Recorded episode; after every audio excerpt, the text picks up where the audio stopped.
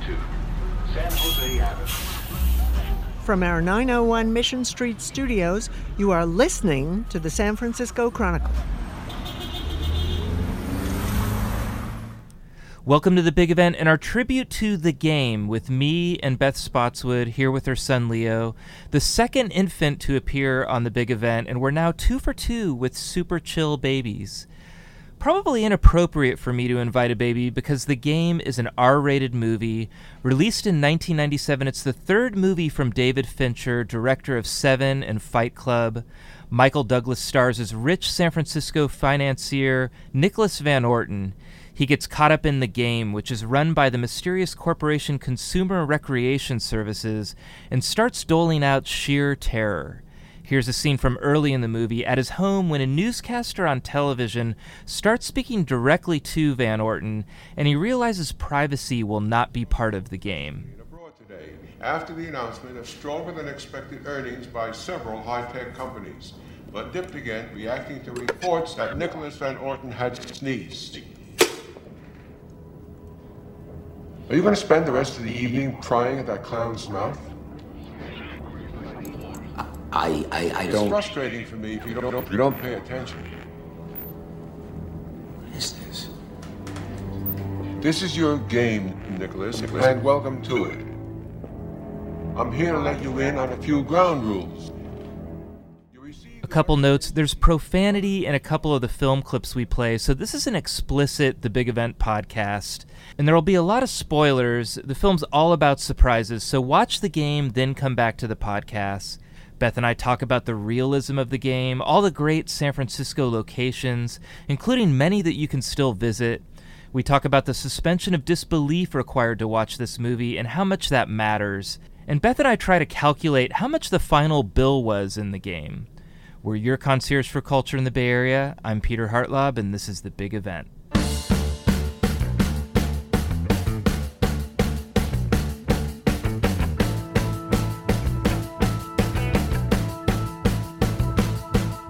Welcome back to the big event.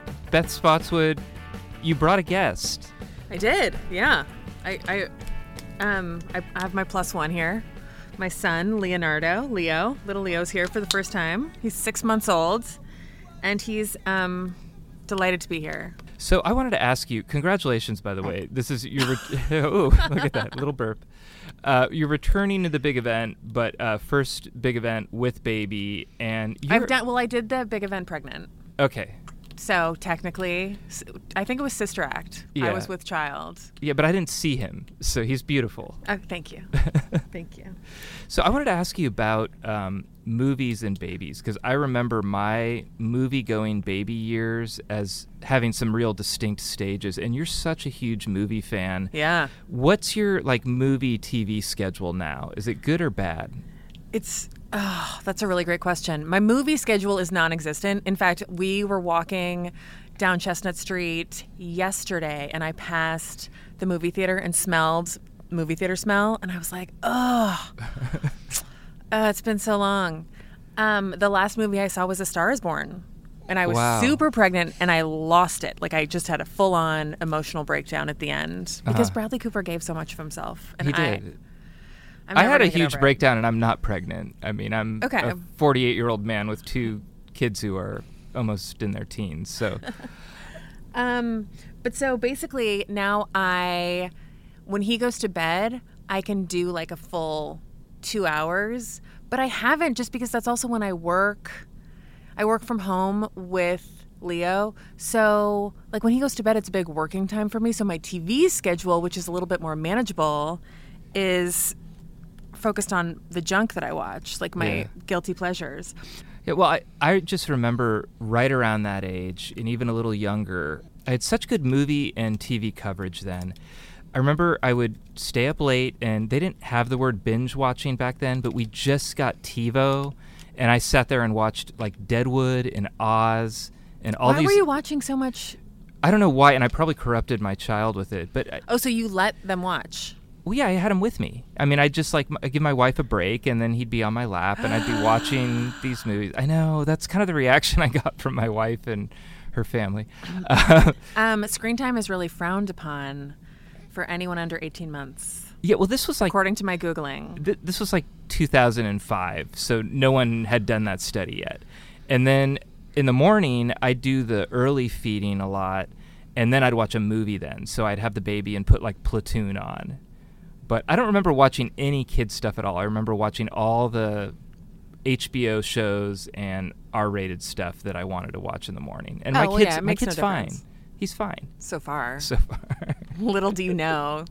So the game, I I want to apologize to you because you've come on the podcast before and championed the game, and every time I'm like, oh really, or oh yeah, that's all right. I never. I saw it in the theater in 1997 when it came out, and I don't know what was wrong with me, but it didn't resonate in a way that made me think, God, this is a great movie. I absolutely loved it. It's a good movie. Isn't it wonderful? Yeah, yeah. I wanted to ask you when when did you see it, and what was your initial reaction? I don't remember. I've seen it so many times that the first, they say you always remember your first time. I don't remember the first time I saw the game. Um, I've seen it 50 times. Yeah. It's fabulous. And if it's on, I will. It's one of those. It's the Shawshank Redemption. It's like one of those that I will always watch. A Few Good Men. I gotta watch. I All gotta right. finish. Well, the game is on that list for me now. I do want to say, anybody who's listening, thank you for listening to the podcast. If you have not seen the game, stop now and go watch it because there are going to be spoilers, but more importantly, you should see this movie without the spoilers. Um, Oh yeah. I mean, there's some really great surprises in the movie. Wonderful surprises. I mean, that's the whole. I, that's why I'm confused as to why you walked away from seeing the game in the theater. This is for you. You should. What do you get for the man who has everything?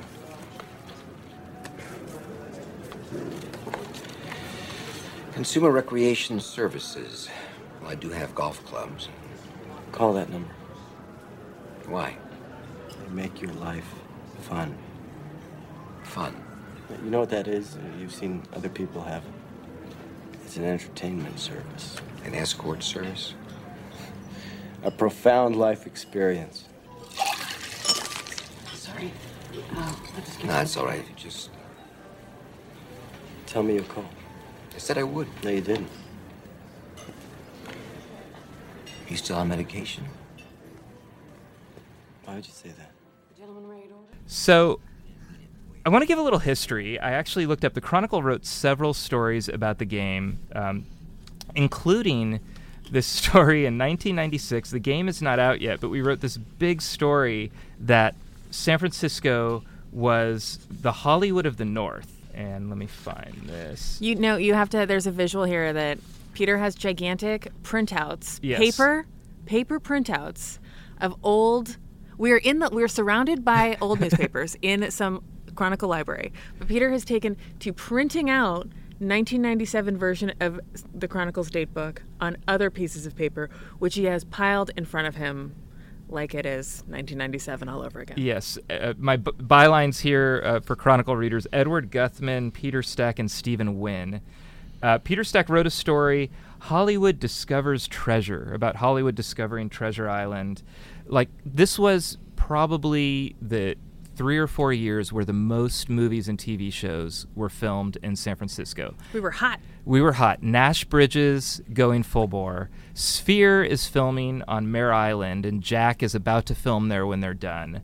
Um, you had The Rock, you had Metro, and um, this is what happened. According to this article by Peter Stack, Batman and Robin took up so many sta- sound stages for Warner Brothers that a lot of production companies were intentionally moving up here to shoot their movies. That's how Jade got shot here. And then once they got here, they saw that there was a lot of space and more and more movies were shooting here. So one of those movies was The Game. Um, David Fincher saw Fincher. Fincher. I did this last time we did, Did it. this for Zodiac. Zodiac. I've learned nothing in the 70 podcasts that I've done since then. David Fincher came up here, had always wanted to shoot in LA. Um, in his director's commentary, he says, You can't go wrong in San Francisco. You just put a phone booth wherever you want and it looks great. He absolutely loves it here.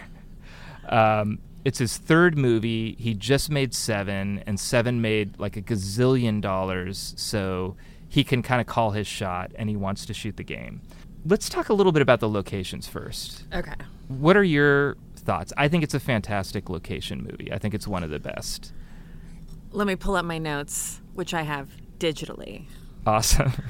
Um, okay, I have several points about the location.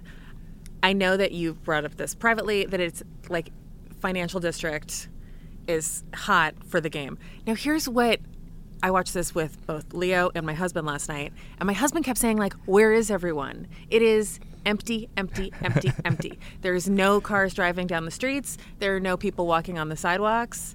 Um, it's an empty San Francisco until they get to Chinatown." where he's stuck in traffic and inexplicably gets carjacked while stuck in traffic. Uh-huh. Like, how are they going to get away? Yeah. What are, they're they're stuck in traffic and Yeah. they're going to take the lovely ex-wife's car. I didn't understand that. And then my other question about the locations. Oh, and and Leo and I went to Filoli Gardens on Saturday, um, where they film Nicholas Van Orton's beautiful home, which is just extraordinary and such a fabulous location, like that would ever be in San Francisco. Yeah. Okay, but you know when he's playing squash, Uh huh. where is the mahogany paneled squash court in San Francisco? Oh, don't you think that's Olympic Club? No. No. I've been to the squash courts at the Olympic Club, and they are not. white. No, none of that is the Olympic Club. The when he ha- when he's having like lunch and dinner, it's at the City Club. Yeah. And then when he's after playing squash, when he's at the when he's having drinks and those like businessmen are talking about like, oh, I played the game in L.A. Yeah. Um, that's the University Club. That's the press Okay. room, I think, at the University Club. But where is the mahogany paneled squash courts? Well, I, I did a little bit of research, and there were several scenes, including the exterior of Christine, um, exterior of her house, and several other places were filmed um, down in L.A. So, possible the Mahogany Squash Court is down in L.A. Well, it's the. I mean, I have never seen. I've only seen the squash courts at the Olympic Club. Uh huh. Um, and I can't imagine they would let them film in the Bohemian Club. Yeah. But they were. Lo- I mean, they were just extraordinarily beautiful squash courts. I, was ve- I really noticed this time. Like, wow. I love how ge- geographically, other than Filoli Gardens, it kind of makes sense. Like his path from uh, wherever he lives, I'm assuming it's Seacliff, to the financial district. He comes down California Street. That's not the way I'd go, but that's the way to the financial district Right. as a crow flies. Which way would you go? Seacliff. Um, I don't know. I might, you know, head down to. Uh, uh, I don't know. I might head down to like Eddy, go through the Tenderloin. No, Nicholas Van Orton wouldn't go through the Tenderloin. that's true. That's true. He's got a nice, nice car. I love how it takes place in San Francisco at this moment. Kind of, it feels frozen in time. This is before all the tech money comes in. It still feels like a financial district town, and yet it doesn't feel woefully out of date unless they go to a computer screen. Even when he pulls Or out a his phone booth. his cell phone though he has a cell phone and even when he pulls out his cell phone it's not the big michael douglas wall street Sure. giant cell phone it's actually a cell phone of appropriate size so i think it ages really well. It doesn't feel like it was filmed in a weird another time like so i married an axe murderer totally feels 90s star trek 4 totally feels 80s this still feels like san francisco but it feels just a little bit off because the tech money isn't there yet. And also the way that uh, yeah do you disagree or agree leo? He just wants to talk about the shower in Nicholas Van Orton's office. He's very impressed.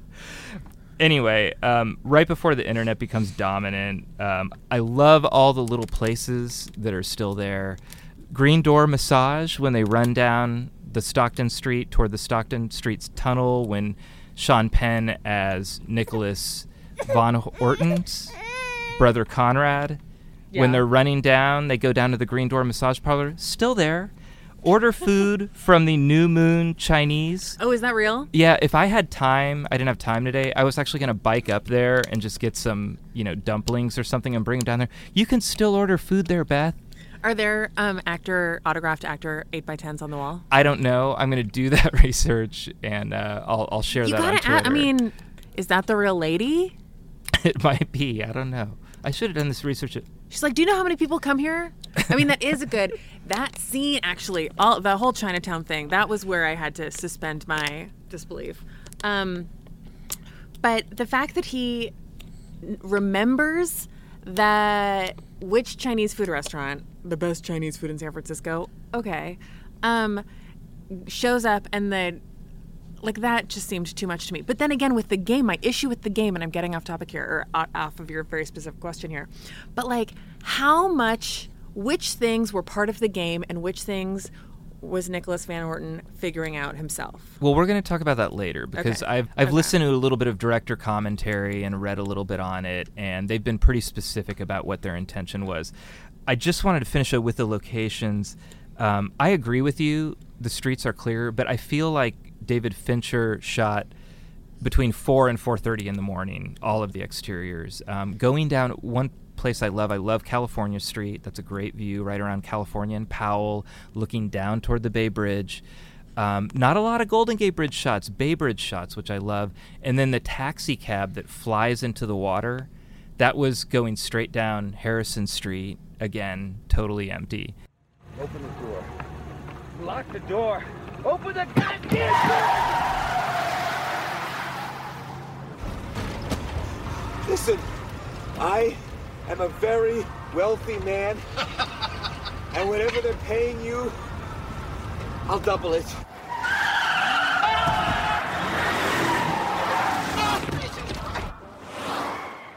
I just thought a lot of the locations are really creative. I love all the places they used. Uh, Palace Hotels in there. So, any other thoughts on locations? That was not Sausalito, Okay. where the nice ex-wife lives. Like she's supposed to live in Sausalito, and the street is like you know as wide as a block. It's ridiculous. Not Sausalito. Not Sausalito by any stretch. Anything in movies that's supposed to be Sausalito, though, is never Sausalito. I mean, it's, it's How many movies take place in Sausalito? Star Trek 4. Okay, George Peter, and you- oh Gracie. oh my God. Sorry, we're back on Star Trek. All right, uh, let's go. What else works in the film? Non locations. What do you like about this film? Um, I love Sean Penn. I love Sean Penn, and I know that that was originally cast as a, a, a whole bunch of other things. Like I, I read at one point it was Jodie Foster was going to play that role.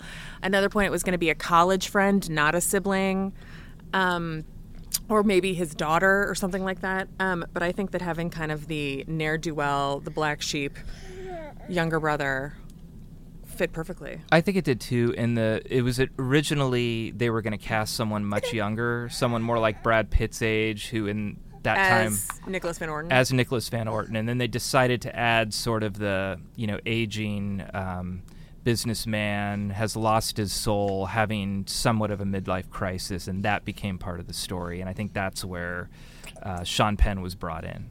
But I agree with you; he's fantastic. I like how you know I like all the Fincherness of it. I like how dark it is. Um, the stylized component. I like Michael Douglas in this. I like um, my favorite scene, other than the big ending scene, is when they go into the cafeteria and you can recognize all of the people that have popped up throughout the movie so far, and you realize he was an actor, he was an actor, he was part of this, he was part Yeah. of the game. The construction workers part of the game. That you know, Tommy Flanagan, who jumped out of the taxi cab, is sitting there like having, uh, you know, sharing. It's not even a drink. It's like they've got like their cafeteria trays, and he's there with. Yeah, they uh, all happen to be having like all of them are off duty at the same time, and they're all having dinner at the same time in the company cafeteria. But I still I love that scene because you're like, oh yeah, that guy, that guy. Yeah. Like I liked the film. The point where I just absolutely loved it was when Daniel Schorr shows up, a real life TV anchor, and he's watching the news, and all of a sudden it starts becoming this discussion with Nicholas Van Orton between him and the newscaster, and he's trying to figure out how the newscaster's talking to him. And all of a sudden it felt like almost like the haunted mansion at Disneyland where it was about the presentation and there's suddenly you're kind of in this puzzle and your reality is shifting and then they just kept that up for the entire movie. Um, the White Rabbit scene, I love it in Filoli. They had one day to shoot in Filoli, so they put up um, fake foam boards inside Filoli with all that graffiti um, to represent that someone has come in his house and and uh, you know thrown him down the rabbit hole and graffitied his house, and that's kind of when he loses his mind. All of those little twists and turns, I think, work fantastically. And any shortcomings I have, they overcome them easily. Oh, and I love um, James Rebhorn, Yes. The character actor who plays the the main guy that sets him up at CRS, and then it turns out he's an actor, and his eight by ten glossy is on the wall of the Chinese restaurant. Um, but he, who has passed away, I believe, Yeah. he's such a great character actor, and he's so great in this role. He's, you know, he's he ends. He turns out he's a dad at the zoo, maybe. yeah. um, in his Hawaiian shirt, and I appreciated his. I mean, he did kind of bring a little comic relief to the movie. So supporting actors, so many good ones here. Uh, Carroll Baker as the maid Ilsa, Armin Mueller Stahl as the children's book uh, entrepreneur, children's book company owner, and a couple local ones. Charles Martinet in the flashback scenes as Nicholas's father who jumped off the roof. He really looks like him. He is a local voice actor. I did a story on him. He has also, since 1993, been the voice of Mario in all the Mario and Luigi video games for Get Nintendo. out. Yes, he does all the voices. He's delightful. Um, Nicholas Martinet. He doesn't look like he would. He would be Mario. No, he's Mario. And then Peter Donat, Donat, D O N A T, um, who plays Samuel Sutherland. I think he's uh, the lawyer or a business partner of some sort. I think sort. he's the lawyer. Yeah. Huge, huge figure in ACT. I looked him up and we did a obituary on him a few years ago when he passed. And he was, um, for like 20 years, a company player with ACT in San Francisco, along with being a pretty big, big name in Hollywood. So, And I did not know that. Nor Yeah. am I recognizing him from anything. yeah. But he's in. St- all right. Okay, so I love the supporting cast, and then Michael Douglas in every scene. Um, it all revolves around him. There's no point where you see what all the CRS people are doing behind the scenes. You follow him. You're on his journey, and one of my top three Michael Douglas performances: Really? Yeah. What are the other two? Wall Street and Falling Down. Okay. Your thoughts on Michael Douglas performances, and where the game fits in? Interesting that you didn't pick Streets of San Francisco. Yeah, I mean, he's great in it, but I don't look at that and go, God, I just want to sit and watch that episode of Streets of San Francisco where Michael Douglas just All right, yeah, captivated yeah, me, yeah. like like you would with this. I would watch this again just for his performance. Um, I like Michael Douglas in Fatal Attraction. Okay, not my favorite film, but I haven't seen it since it came out, so maybe it is It's my not favorite filmed in. San Francisco, so you're never going to watch it again. Yeah, I he looks incredibly incre- he's aged. He looked very young to me. I mean, I realize it's 22 years ago, and we've all aged in the past 22 years, but Michael Douglas is really aged. Okay. I wasn't going to put this in my notes because I didn't want to say it, but I had a total freak out because I'm watching this and I'm thinking of him being kind of this old guy. And he was 53 when it was shot, He's supposed to be 48 because it's his but 48th it's his birthday. 48th birthday. And I'm going to celebrate my 49th birthday in August. So the Michael Douglas character in the game was younger than me, and I had this complete freak out.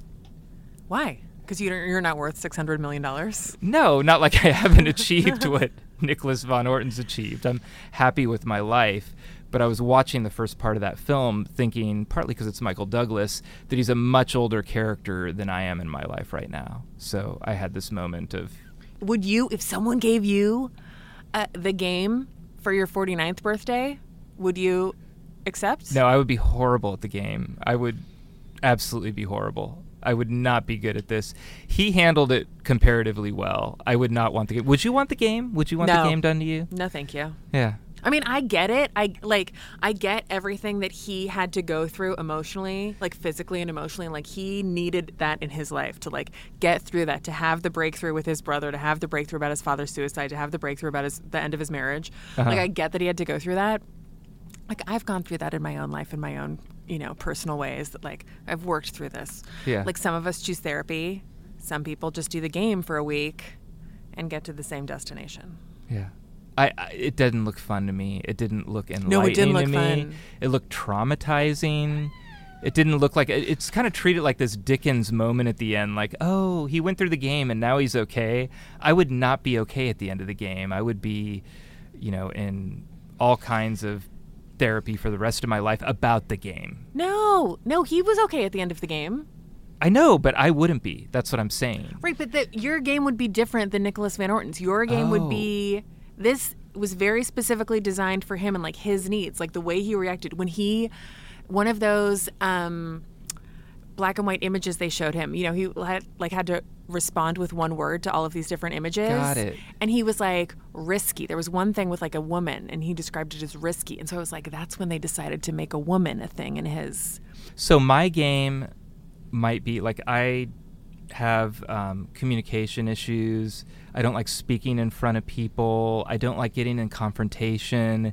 My game might be just this really, really long, detailed um, scenario where I have to buy a car, and it just goes absolutely haywire.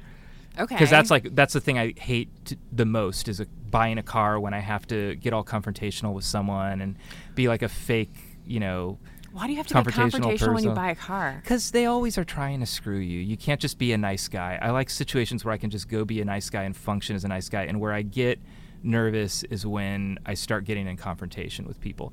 Is that Well- what you're saying? Yes, I'm saying that your game would definitely be different from Nicholas Van Orton's because you have, presumably, as we all do, different things to kind of work through. Got it. Got it. All right. I got it. I, I think I got it. It's not everyone doesn't end up in a coffin in Mexico. okay. what doesn't work? What didn't you like? okay. You it sounds like you've got a list. I know you love this movie, but I do love this movie. There's one I really noticed. I've always felt this way about this particular actress. I'm not a fan of Deborah Unger, who plays Christine. Deborah Kara Unger. okay. Miss? Pardon me, miss. Oh, great, it's you. I don't know how this works, but do you have something for me? I, uh.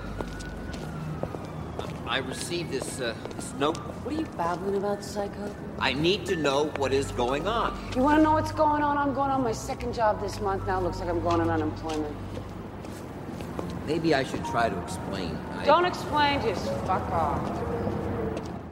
I don't know why, and I feel bad. Like the one actor that I have a big problem with is a woman. I feel bad about that. I just don't, for whatever reason. It's like certain words rub me the wrong way. Like she is the the theatrical equivalent of the word moist. Like I just, mm, I don't like it. Yeah, Deborah Kara Unger, she was in Crash. She's been in a couple other things, smaller roles, not a major actress. I thought she was fine. She wasn't in the movie that much. Here's the thing about the role. They initially had it as a bigger role. There was even a scene filmed where they do some kind of carriage ride. There were more romance elements that they took out of it and they just focused on the game Good. and his journey. Right. I don't want. I'm not there. I'm not at the game for romance. And I think like adding that element. Oh, oh, oh. When she takes the her shirt off, she like. I guess this is my problem. It's not necessarily her. It's the character. And I real like.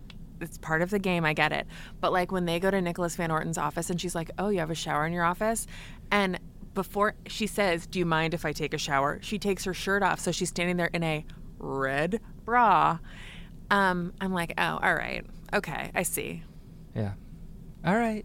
I, I- and also, but is that her or is that their is that I the don't know. I don't know. screenwriters and the director? I'm the worst woman in the world, Yeah. and she's had a lot of her upper lip doesn't move at all. Okay. It's, there's like a Botox issue. There's just this. It's trying too hard to be sexy. I Okay. think. All right. But I, you know, I'm sitting here in an old navy t-shirt, hunched over my baby. So what do I know? But like, she just like wasn't doing it for me. All right. Um, I'm going to bring up the suspension of disbelief issue. And this was a big problem for me. I'm going through the movie and watching it and thinking, um, how is this all working? How do they know he's going to take a left instead of a right? You've got this building all dressed up. How did you know he was going to go to the building? Um, I felt a lot better when I started reading parts of the director's commentary and reading various interviews with people involved with it. They had a real crisis with this film, and they didn't know whether throughout the film they should be showing all the CRS machinations and how they're getting him to go in certain directions because that would give away the film. So what they did instead is they decided to take the CRS machinations out of it and just follow his journey. And then once he's up on the roof, they start explaining it as fast as they can. They talk about, hey, it was a there was a scuba diver there when you got off on the Yeah. taxi, and and they tried to fit it in, but they just couldn't. They couldn't show the audience, you know, how this was all possible, how it was possible to carry out the game, um, and because they couldn't do that, um, because it would ruin the best parts of the story, they had this problem they couldn't solve, and that ended up being a little problem for me when I first saw the movie. It was probably a bigger problem, and once I got the explanation, I'm over it. When I watch it again, it's probably not going to bug me. Okay. I mean, that goes back to my questions of which part are the game? How much of this is completely choreographed? Like every second of his day is choreographed? Or how much is he, did they anticipate, okay, then he's going to go to this Chinese restaurant, then he's going to see the guy's picture on the wall, then he's going to run, get the guy's name, call the guy's wife, find out he's at the zoo? Like, do, how much of that was specifically planned? Okay, and then my real question is, oh here, Leo.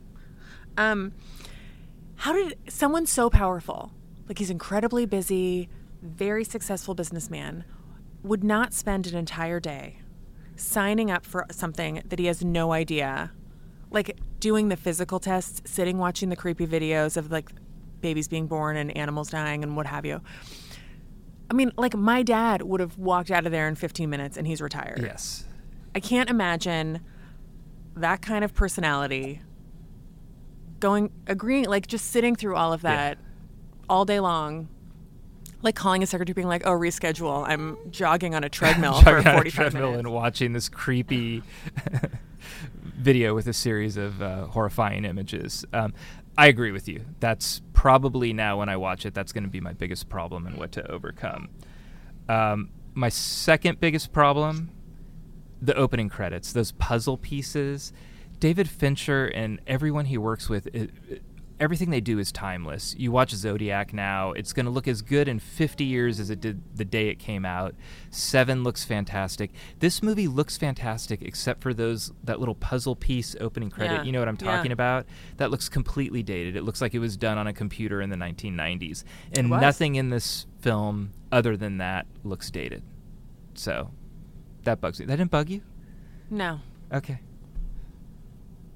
I mean i wasn't really paying attention to the credits oh you know what i did like the music Yeah.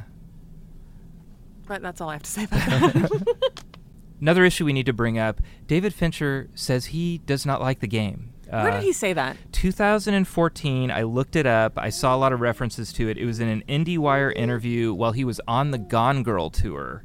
Said, uh, okay well there's a movie we can have some things to say about david fincher I don't. He. I don't think he. He meant that he hated it, but he said he had problems with it. That there were mistakes made. "Quote: We didn't figure out the third act, and it was my fault because I thought if you could just keep your foot in the throttle, it would be liberating and funny." Um, not his favorite film. Should that affect how we think about the game? No. no. Absolutely not. Okay. A lot of artists don't like some of their greatest works. All right. S you know, I mean, he can have an opinion just like anyone else, but it shouldn't take away from our enjoyment of it. All right. I. So let's move past that. It doesn't matter what David Fincher says. It doesn't says. matter what David Fincher says. Great film. About many things. All right, I have some cool trivia for you, just little things. Uh, 49ers linebacker Keena Turner played a police officer named Hicks, um, and Dwight Hicks was a 49ers safety when Keena Turner was on the 49ers. so you're giving me a look. I mean, okay. I thought that was cool. There are a lot of people who are going to be interested that 49er legend Keena Turner was in this movie. okay. City Club, the scenes that were shot at the City Club, they showed up. Jeffrey Beecroft, who was a former San Francisco resident and the production designer, said that Fincher was furious. They showed up at the City Club. Quote from Beecroft We paid a whole bunch of money, but at the last minute they said, You can't shoot the Diego Rivera mural. So it's at the City Club, and there isn't like the most famous thing about that City Club when you walk there and see things, which is a Diego How come Rivera they couldn't? mural. I would think that they would want to be like, hey, FYI, you can rent us out for weddings for a fortune. We have a Diego Rivera mural. I don't know why you couldn't shoot it. I, I don't know what kind of rights issue was involved, but they couldn't have the Diego Rivera mural there. They shot all the scenes they were supposed to shoot. Um, Jodie Foster originally set for the Sean Penn role when I think a lot of the ages were different. Uh, did not end up in the movie and sued sued the production company for $54.5 million. I think this is when I was in LA covering civil cases, and I may have even written about it. Um, they settled. Oh, and Daniel Schorr, this is my favorite. Daniel Schorr was in the movie The Net and also played a newscaster there. So Daniel Schorr freaking out coming to the game because um, he had been on the net, had some misgivings. David Fincher's like, it's okay, it's going to be fantastic. He shows up on the set the day he's doing his scenes. The New York Times comes out with a story about how all these newscasters are doing cameos in movies and why it's kind of a bad thing. And Daniel Schorr's picture from the net is in the New York Times from there. And they had to talk him into doing his scenes, which are fantastic. I love him in this movie as the newscaster who breaks the fourth wall and talks to Nicholas and he's in Van it for Orton. for five minutes. Yeah. Yeah, but he was freaked out about it. I, I think it's probably one of the proudest things of his life by the time it was over. Um, so that was my trivia. Um, wanted to ask you where you rank it San Francisco movies and location scout movies. But let's start with San Francisco movies. It's in the top five. In the top five. Give me the top five if you can think of them. Give me give me three. Um, Zodiac. Okay, another Copycat. Fincher. Copycat. You know I love Copycat. I know you do. You really want me to record a copycat Yeah. episode. Sister Act. Sister Act. Okay. Shout out to Audrey Cooper on Sister Act Yeah. right there. Um, and Dark Passage Nice. for our elderly listeners. I had the game like third tier. I had it. so stupid. I know. I had it with a bunch of movies that I thought were pretty good, but you I had it with like it. nine months. No, I didn't have it with nine months. I probably had it with like Princess Diaries. Oh my god. Yeah. So I'm going up to right between that second and first tier. And I think by the end of my life, it might have made it to first tier, which How would be amazing. How many movies are in a tier though? First tier is uh, first tier is Vertigo, uh, The Conversation, Star Trek Four, and uh, Mrs. Doubtfire's pretty close. Second tier, it, really good movies like Inside Out. I think is actually the San Francisco parts are done really well. Dirty Harry, Bullitt. They're movies that I like in a lot of ways. Maybe did the locations really well and have some other things I don't like. That's where I'm putting the game right now. It has a chance to rise to the first tier before the end of my life. I need to rewatch it. I've only watched it one time since it came out. It's so weird. It's just Yeah. odd. Though you know, I mean, not I've never seen The Princess Diaries, but you know who loves The Princess Diaries? Kevin Fagan. Kevin Fagan. Yeah, we did an episode with Kevin and Tony. It was tearful, a tearful episode. Um, locations. I think this is a top tier San Francisco location movie. I love. I would love to do like a bike tour, taking people around all the cool things that happen in the game. Other than biking down to Woodside. Yeah, other than biking down to Woodside. Or don't they go across the Bay Bridge at one point? I think they do. I like that they don't have the Golden Gate Bridge. I like that they Never. I don't think they never. ever. I like that they don't have a cable car. You hear a cable car bell, which is appropriate because they're on California Street, and it's not the Powell Street lines cable car. It's California Street, which you don't see as much in movies. So, um, Okay. love the Harrison Street taxi cab driving into the water, iconic, and uh, uh, love all the financial district stuff. I think it's fantastic. Do you not use the term FiDi? I wouldn't do it on my own. Now that you've used it, I might feel more comfortable using it. It, right, but it is. It's one of those that's kind of frowned upon in some circles. yeah, it's not like San Fran. No, no, no, which- no, That's like no, almost no. like Voldemort. I shouldn't have even said Right. it out loud. But, But, is there's a controversial. okay. What are, what is where where are you going with this? I mean, should I be using FiDi or I don't know. I've been using it and I've been scolded. Just FYI. Put that out there. So wrapping up, everyone should see the game. yeah. Hopefully not after listening to the entirety of this podcast. I mean, I kind of assume that everyone already has seen the game. Yeah. No, it didn't do that well. It's It didn't. So final scene two. Okay. maybe biggest suspension of disbelief. And next to the taxi cab going into the water, I think the most iconic scene him falling through the plate glass at the Palace Hotel. How do you feel about that? I don't feel like it's survivable. Mr. Van Orton, don't open your eyes. It's breakaway glass, but it can still cut you. Keep everyone back until we've cleared away the breakaway glass. Mr. Van Orton, don't open your eyes. it's Breakaway glass, but it can still cut you. Just gonna take a look at you. I'm gonna check your pulse. That scene always gets me. Oh, oh, and then when he gets up and he stumbles, he really, really like embarrassingly awkward stumbles, which Yeah. I love. I mean, I felt like Michael Douglas kind of took us there. Um, is that realistic? No. Yeah, you have to suspend disbelief. Although, also, I mean, how?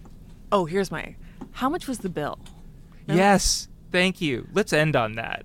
How much do you think the bill was? Let's well, both because they had to number. factor in. They had to factor in doing the breakaway glass over the Palace Hotel Garden Court. Is that Yes. is that the Garden Court? Whatever it is. Um, but like, how much did it cost? What was the bill that they ended up splitting? Nikki and Connie, now best friends again. You, up paying off the police union, right? I mean, there's there's got to be some sort of paying off of the police force and A donation, the perhaps. hospitals. Okay, this is what we're gonna do. I'm gonna give you a pen, and we're gonna both write down I have a very number. specific number. Okay, hold on. I'm gonna get you a pen. Are we adjusting for inflation? Uh, no, 1997 dollars. What's the number when Conrad signs the bill and then uh, Nicholas agrees to split it? All right, so we're gonna write this down. Okay. this is like you buying your car. You have to like write it down on a piece of paper. your greatest fear. Okay, we're gonna hold it up on the count of three. Okay. One, two, three. Oh, interesting. Oh. Peter said 1.14 million. Uh huh. I said 1.5 million. 1.5 million. Yeah, I, I figured he's worth 60 million. I No, think he's they worth meant 600 million. 600 million. Oh, I might have gone a little higher then. Okay. I think it's got to be under 5 million, but definitely more than a million. I probably aimed a little bit low. What what's your criteria for 1.5 million?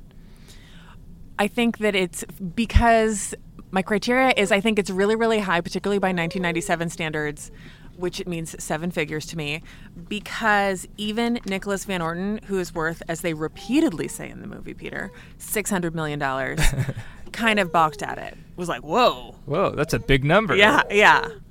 Um, and also for Conrad to be able to pay half of it, like obviously they both have inheritance, like there's some kind of family tr- Van Orton family trust after the Yeah. dad killed himself, but Nicholas has way more money than his brother. Yeah.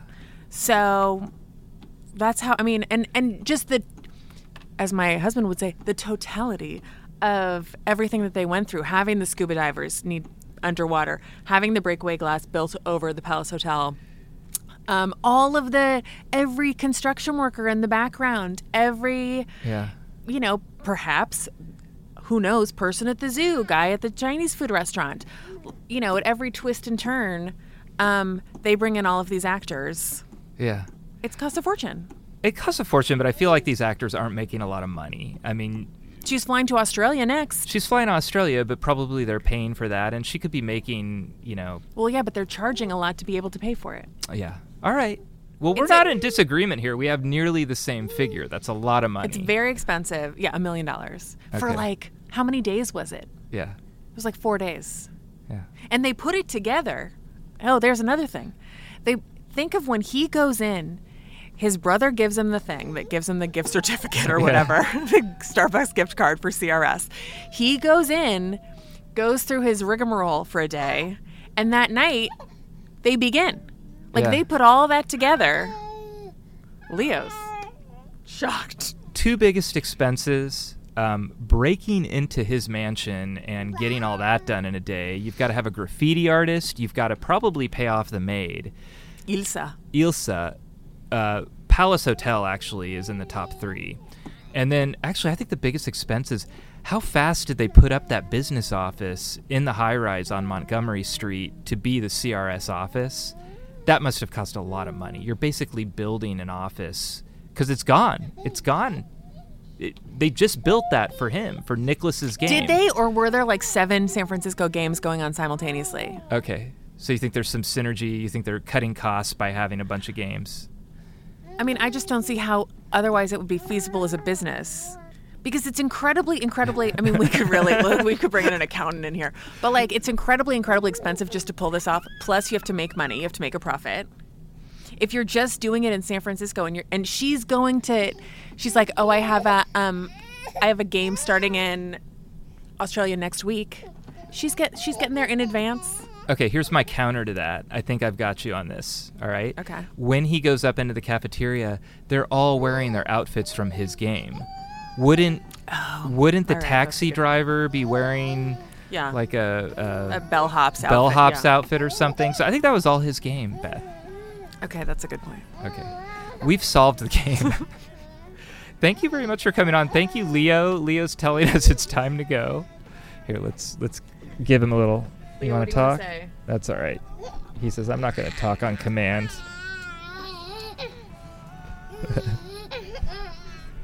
thank you, Beth, and thank you, Leo. Thanks for having us, Peter. We will get to copycat someday. I, we all are hoping.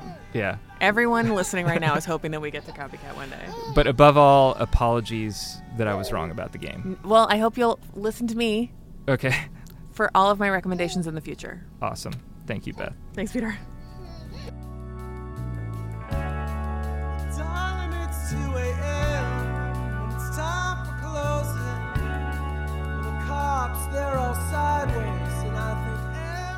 You are listening to the San Francisco Chronicle. Thank you to my guest, Beth Spotswood. Our producer today is me, Peter Hartlaub. Supervising producers are King Kaufman and Libby Coleman.